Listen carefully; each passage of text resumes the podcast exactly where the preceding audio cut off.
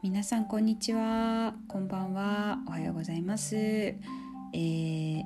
今日も京都で番外編。ちょっと今お稽古をいろいろバタバタしておりましてですね。あのシーズン3に入るのにちょっと時間を、えー、いただいております。今日は最初にお知らせをいくつかしてその後に私が最近始めたことについて、えー、ちゃちゃっとおしゃべりしたいと思いますので今日も皆さんながら聞きなんかをしていただけたらなと思います。えっと私そうそう声で時間がわかるってこの間近い人に言われて稽古の後はすごい声がはつらつとしているらしいしオフの日はゆるゆるしてるらしいし今日はあの稽古も終わりお風呂にも入ってご飯も食べて夜撮ってるのでまったりまったりまれボイスだと思います。はい皆様の、えー、癒しになれたらと思いますなんて、えー、思ったことはないけど言ってみました。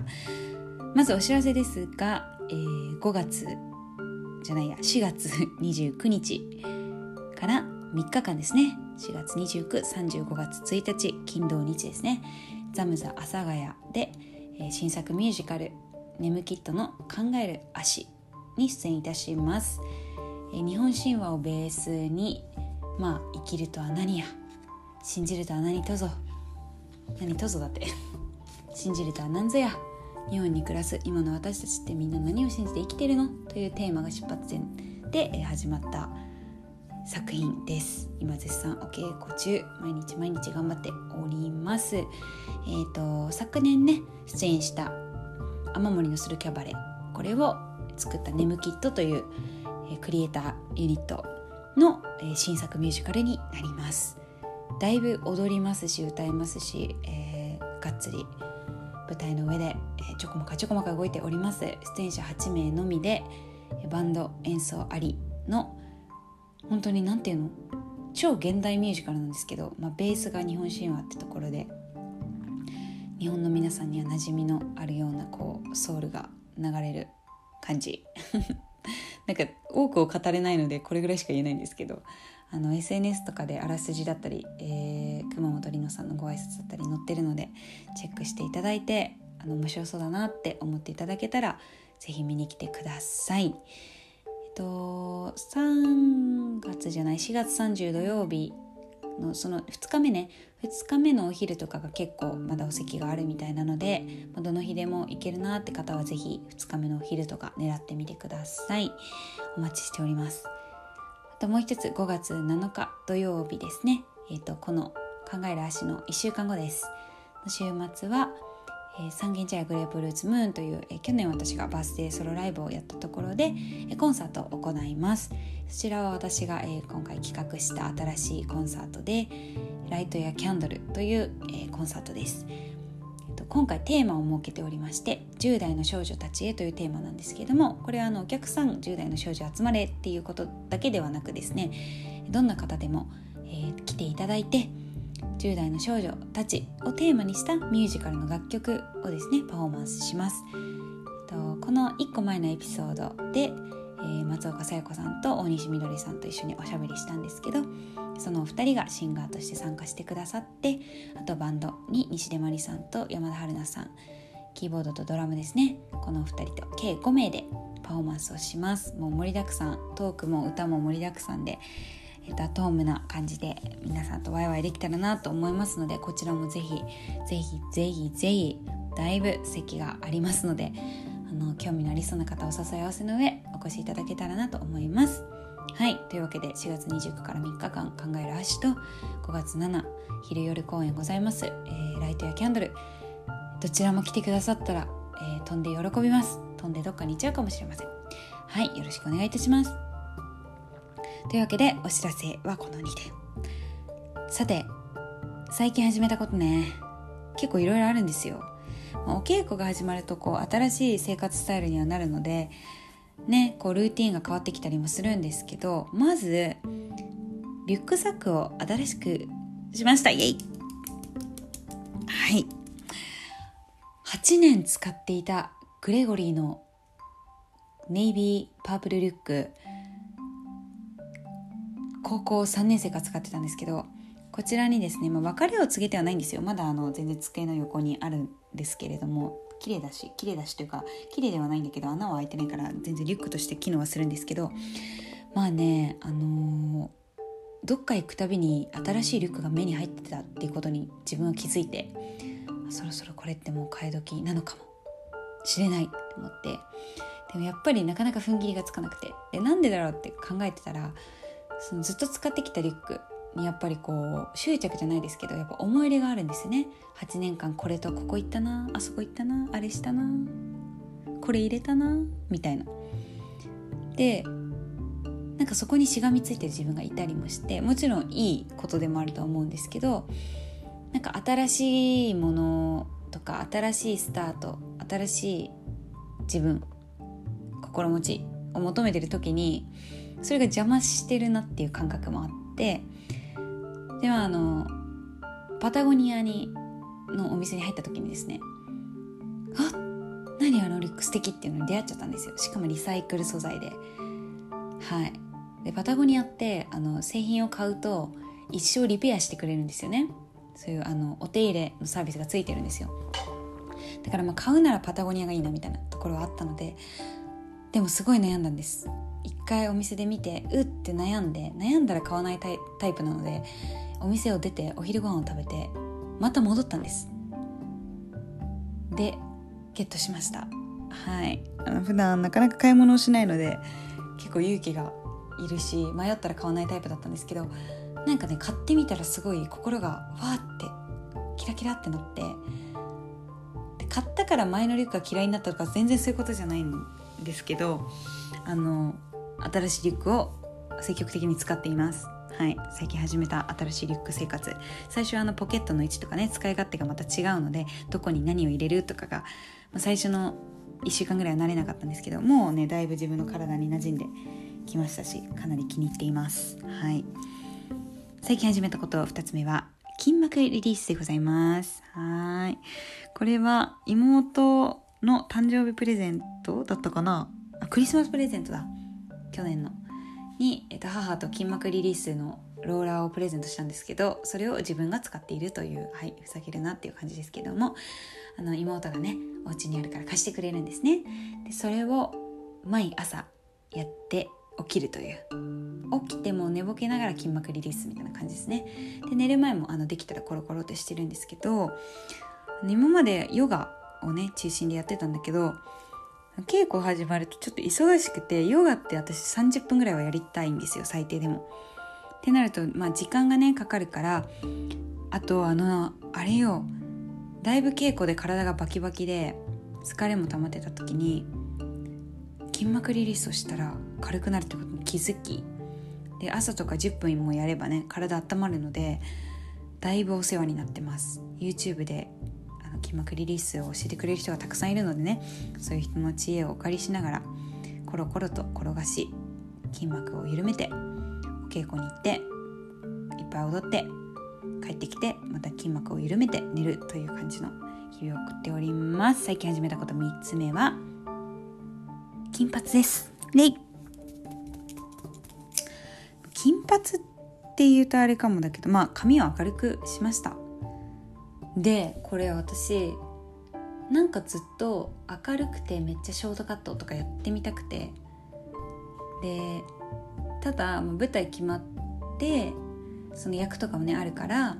特に変えず普通の普段の髪の毛でまあ無難な長さでってしてたんですけど考える足のビジュアル撮影の前に「髪明るく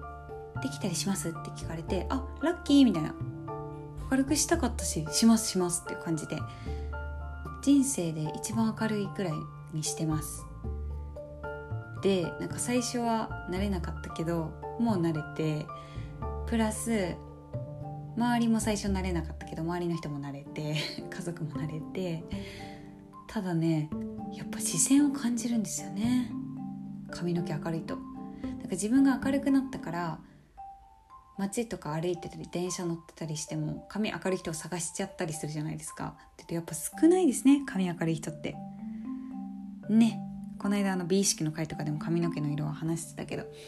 でなんか見られんなって思ってやっぱ髪なんですよ見られてるのが。多分ね。多分ですよ。とかなんかやっぱ髪の色一つ違うだけで多分醸し出してる印象とか違うんだろうなって思うし服とかもね選ぶしね。っていうのちょっとなんか新しい自分ニューミーを感じながら生活しておりますしあとやっぱ髪の色に助けられてちょっと役にこう没入しやすいとことかもあったりしたりなかったりしたりしてしてしてって感じです。はい。最近始めたこと最後4つ目ですね。これ本当に3日前とかに始めたんですけど鼻うがい。CM とかでも最近見るかな。でもあのねドラッグストアとかに売ってる鼻うがいじゃなくてあの名前忘れちゃった。なんだっけ。あのヨガとかアーユルベーダの鼻うがいで、えー、名前がねそうジャラネティって言うんですよ。ジャラネティ。これを始めました。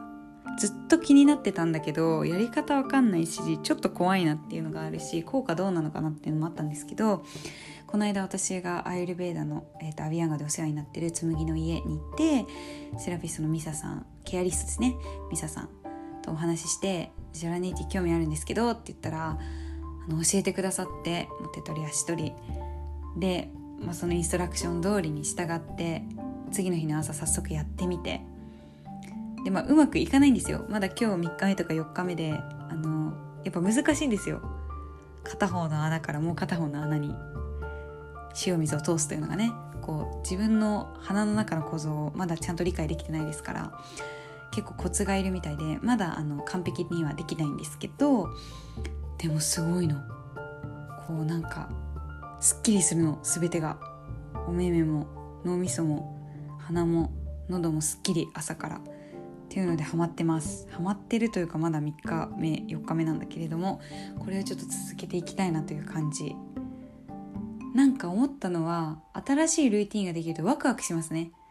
ワクワクするものだからワクワクするんだけどこうやらなきゃじゃないのよ。やっぱり興味とかあってやってみたい続けてみたい。この先何が待ってるんだろうワクワクみたいなのがあって。なんかコロナでルーティンを作りやすかったりルーティン適応しやすい体やマインドになったなっていう気はしてますねだいぶ。うん。そんな感じで鼻うがいをやっております。っていう最近始めたことを4つただ紹介するっていうのが今日の番外編でした。わらわらわらわらわら。はい。